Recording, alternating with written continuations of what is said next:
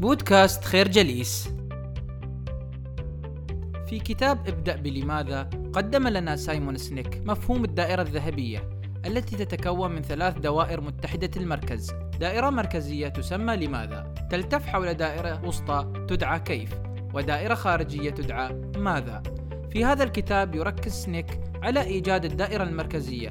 دائرة لماذا؟ التي وصفها بأنها تمثل الدافع الأساسي لكل ما يسعى له أي شخص في حياته أو الهدف الأسمى لتأسيس أي شركة أو مؤسسة.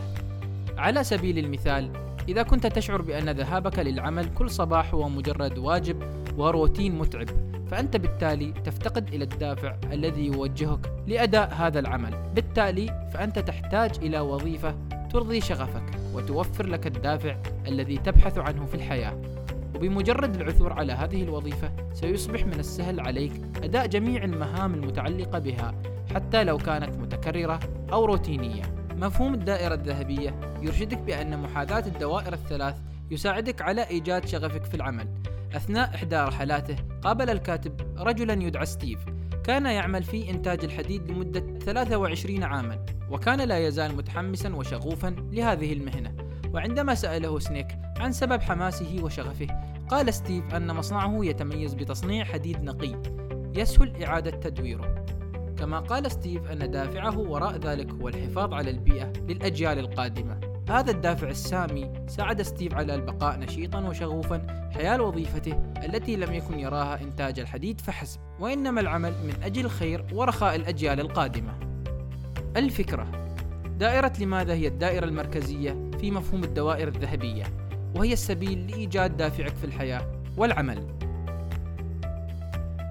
حتى إذا وجدت مهنة تحبها فلا يزال من المحتمل أن تشعر بالإحباط إذا كانت الشركة التي تعمل فيها لا تمتلك رؤية واضحة.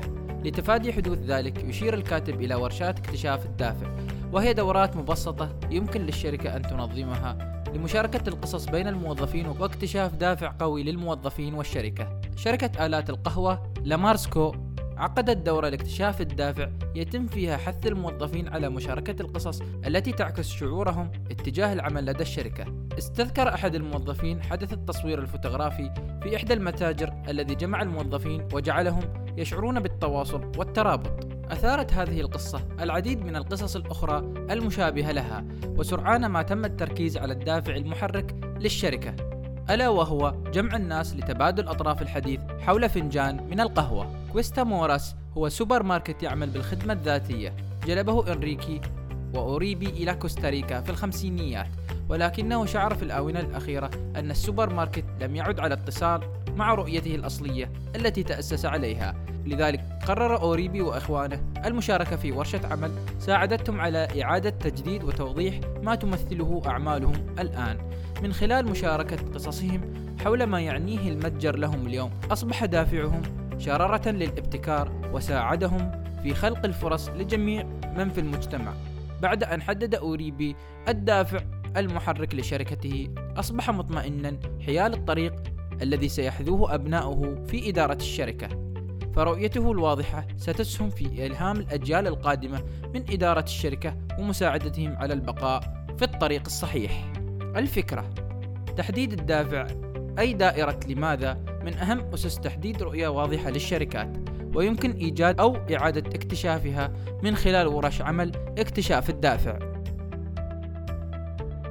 بين الفينة والأخرى قد تجد نفسك في مواقف تتطلب اتخاذ قرارات سواء كان في هيئة عروض مشروع أو شراكة أو عرض عمل. إن فهمك الصحيح للدافع الحقيقي وراء عملك يعد مفتاحا لتجنب الكوارث واتخاذ الخيارات الصحيحة التي ستسمح لك بالظهور والنجاح.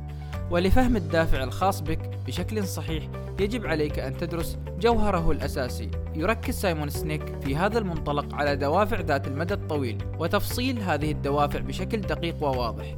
يركز سنيك على ابتكار المنتجات والخدمات والأفكار التي سيستمر استخدامها لفترة طويلة بعد رحيله وهذا يعني أن يولي اهتماما أقل على طريق تحقيق الربح السريع ويولي اهتماما أكثر لبناء زخم دائم لشركته.